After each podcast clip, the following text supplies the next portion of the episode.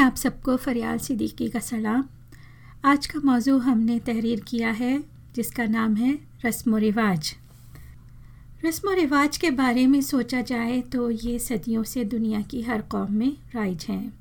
आज अगर हम एक रस्म कर लें तो कल को हो सकता है कि वो एक रिवाज की सूरत इख्तियार कर ले। रस्म व रिवाज बज़ाहिर एक मालूम देते हैं, मगर इनमें फ़र्क है। रस्म वो है जो कोई भी एक इंसान या कुछ लोग अपनी किसी बिलीफ की वजह से करते हैं, जो कि उनकी नस्ल में पहले नहीं थी। ये भी हो सकता है किसी और कौम के साथ रहने की वजह से हम सीख गए हों, या फिर हमारे वालदे ने हमें बताया हो। रस्म जब नस्ल दर नस्ल मुंतकिल होती है, तब ये एक रिवाज की सूरत इख्तियार कर लेती है। तहजीब और सकाफ़त को अल्फाज में बयान करना बहुत पेचीदा है। ये जहानत, एतक़ाद, इखलाक, आर्ट, कानून, रिवाज और बहुत सी और बातों का मजमु है, जो एक इंसान अपनी सोसाइटी के लिहाज से इख्तियार करता है। हम बात करेंगे अपने यहाँ की जाने वाली रसूमात और रिवाजों की। हमारी सोसाइटी में बहुत सी अच्छी रसूमात हैं, जैसे कि बड़ों का अदब करना, दूसरी कौमों के त्यौहारों का एहतराम करना किसी से मिलते हुए हाथ मिलाना और दुआ देना, सफ़र पर जाते हुए सबसे मिलकर जाना, अपनी खुशी और गम के मौक़ों पर गरीब लोगों का ख्याल रखना, वगैरह वगैरह। इसके साथ साथ हमारी सोसाइटी में बहुत सी गलत रसूमात भी शामिल हैं, जिनकी वजह से बहुत से लोगों को बड़ी परेशानी उठाना पड़ती है और उनकी ज़िंदगी इन रसूमात और रिवाज को पूरा करने की तगोदों में सर्फ हो जाती है।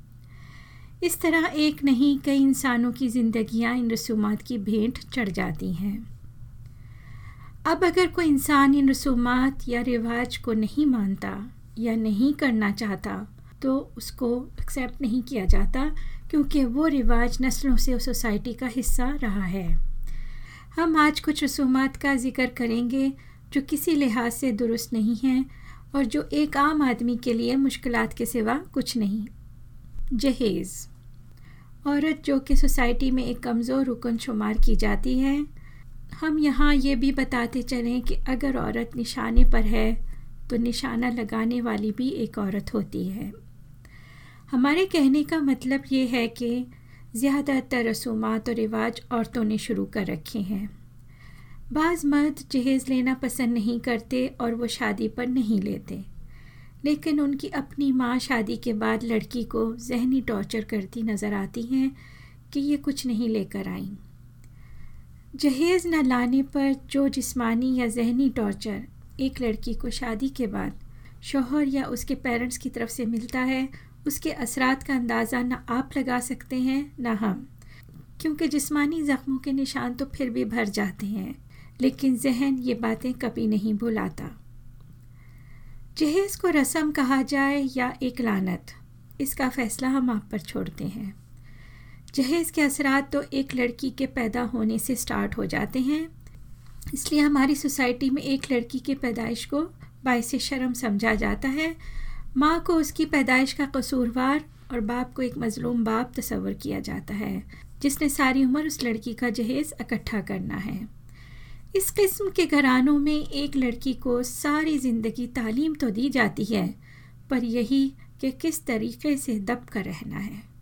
और इस तरह अपने ही घर में उसकी तरबियत ससुराल के जैसे की जाती है, ताकि उसकी आदत हो जाए।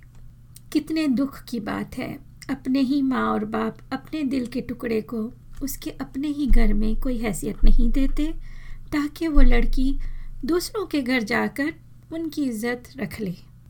हम ये नहीं कहते कि सोसाइटी में सब एक तरह के लोग हैं। कुछ लोग हैं जो इन बातों के ख़िलाफ़ भी हैं, जो चाहते हैं कि औरत को इज़्ज़त दी जाए और उनके वक़ार को ठेस ना पहुंचाई जाए। अगर एक बेटे को माँ और बाप ये तालीम दें कि औरत की इज़्ज़त उस पर लाजिम है तो यकीनन वो अपनी ज़िंदगी में इस बात का ख्याल रखेगा। नान की शक एक ऐसी रस्म है जो एक इंसान बेटी पैदा करने के जुर्म में सारी उम्र इसका तावान अदा करता है। किसी घराने की बेटी के यहाँ जब पहली औलाद होती है, तब उसके वालदेन और भाई माँ और बच्चे के लिए गिफ्ट्स देते हैं, जिसमें बच्चे के लिए ज़रूरत का हर सामान होने के अलावा हर उम्र के कपड़े और बेडिंग वगैरह शामिल होते हैं। घर वालों के जोड़े अलहदा होते हैं। ये तो एक बात हुई। फिर अगर घर की पहली लड़की की शादी हो रही हो, तब उस लड़की के नाना या मामू की तरफ़ से नान की शक के तौर पर जहेज़ का एक बड़ा हिस्सा दिया जाता है। शादी के खाने के बारे में भी लड़की वाले बारात का खाना करते हैं और लड़के वाले खाने में हज़ार नुक्स निकालना अपना हक समझते हैं। जब ससुराल की तरफ़ से शादी में जाते हैं, तब किसी के घर खाना खाने के आदाब बिल्कुल ही भूल जाते हैं। और अगर कहीं किसी की वफ़ात हो जाए, तब भी ये नान की शक पीछा नहीं छोड़ती। तब वालदेन या उस औरत के भाई, बेटी या बहन को पगड़ी या जोड़े देते हैं। पगड़ी इसलिए कि घर का जो बड़ा बेटा है, वो अब फैमिली का सरबरा है। और जोड़े पता नहीं किस लिए दिए जाते हैं। जोड़े देने का रिवाज हमारे यहाँ हर मौके पर है, जो कि हमें सख्त नापसंद है।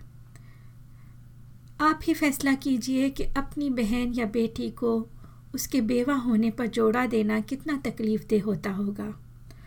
और अगर हम ये रस्म या रिवाज ख़त्म करना चाहते हैं तो आगे से जवाब आता है कि उनके ससुराल वाले करते हैं हम सबको तो ये करना ही होगा। हर मौका पर जोड़ा देने की तुक हमें कभी समझ नहीं आई। यहाँ तक कि अगर बेटी किसी वजह से फौत हो जाए तो बाज़ घरानों में उसका कफन दफन भी उसके मैके वाले करते हैं। हमें ये बात समझ नहीं आती कि एक लड़की जिसके पैदा होने से लेकर मरने तक जो रसूमात की जाती हैं, इसमें सिर्फ़ अपने और अपने ख़ानदान की इज़्ज़त का ख्याल रखा जाता है। बाकी घर के हर मामले से उस मासूम को अलहदा रखा जाता है। सोसाइटी में ये लेन देन सिर्फ़ लड़की की पतली गर्दन पर रखकर क्यों किया जाता है?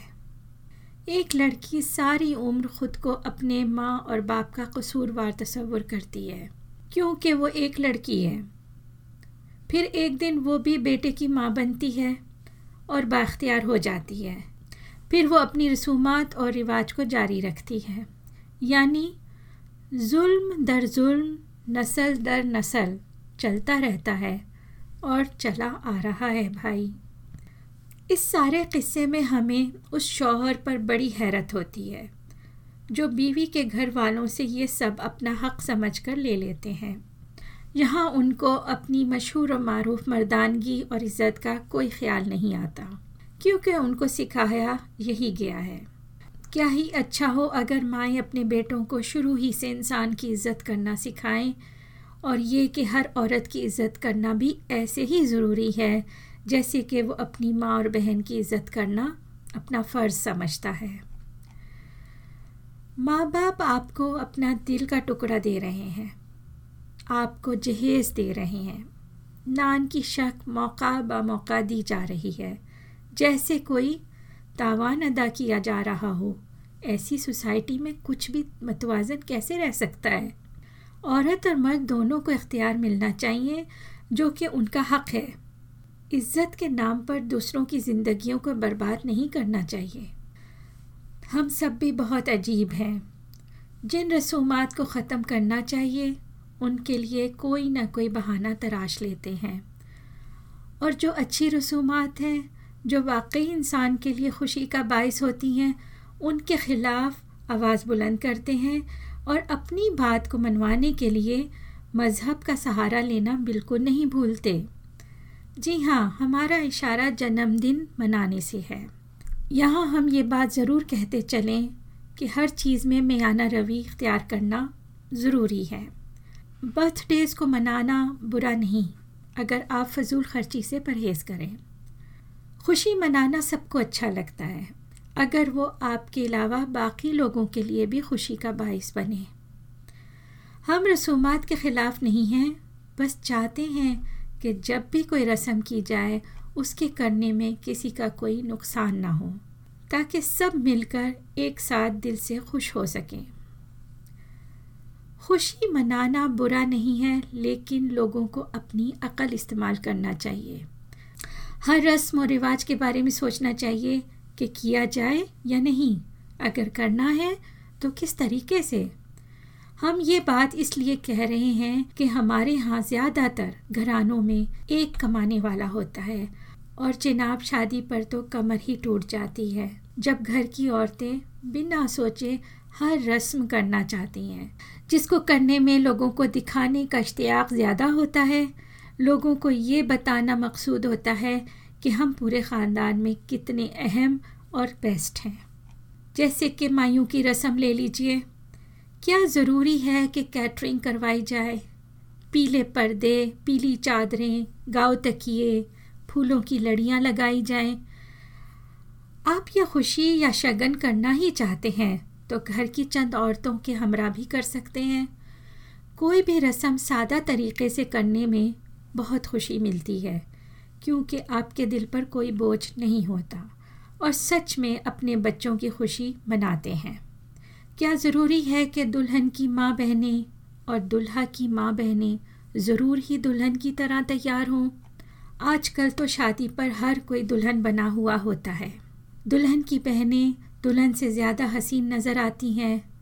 अम्मा जान का तो पूछिए मत। वो भी किसी दुल्हन से कम नहीं, बनी ठनी होती। इस मेकअप और हेयर डू में हज़ारों लुट जाया करते हैं। इसके अलावा डिज़ाइनर्स के जोड़े जो कि सोने के भाव पर बने हुए होते हैं। औरतें अगर ये सोच लें तो शायद उनके मर्दों को लाखों का कर्ज ना लेना पड़े। हमारा मकसद किसी की दिल आज़ारी करना बिल्कुल नहीं है। बस इतना कहना चाहते हैं कि आप खुशी मनाइए, पर सोच लिया करें कि किस तरह से मनाना है। दुनिया तो थोड़ी देर को वाह वाह करेगी, लेकिन जेब तो आपकी अपनी ही है ना?